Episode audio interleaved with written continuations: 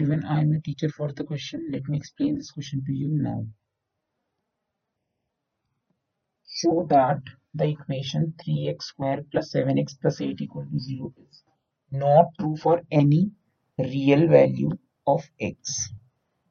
हमें इक्वेशन दी हुई है three x square plus seven x plus eight is equal to zero it is not true for any real value मतलब ये किसी के लिए भी ट्रू नहीं है दैट मीन्स इसके रूट्स एग्जिस्ट नहीं करते। तो उसके लिए पहले हमें डिटर्मिनेंट निकालना पड़ेगा। Determinant b square minus four a c b seven that is forty nine minus four into three into eight equal to 49 minus 96 which is equal to minus 47 and minus 47 is less than 0. This implies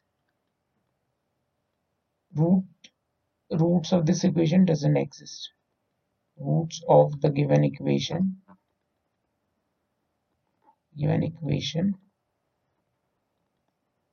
does not exist does not exist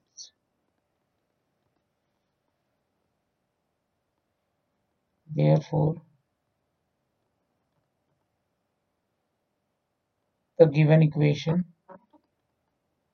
the given equation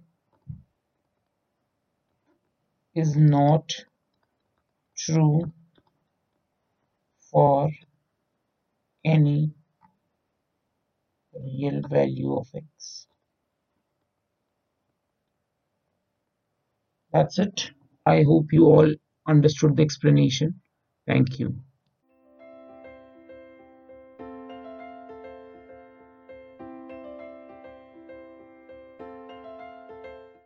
This podcast is brought you by Hub Hopper and Shiksha Abhiyan अगर आपको ये podcast पसंद आया तो please like share और subscribe करें और video classes के लिए शिक्षा अभियान के यूट्यूब चैनल पर जाएँ।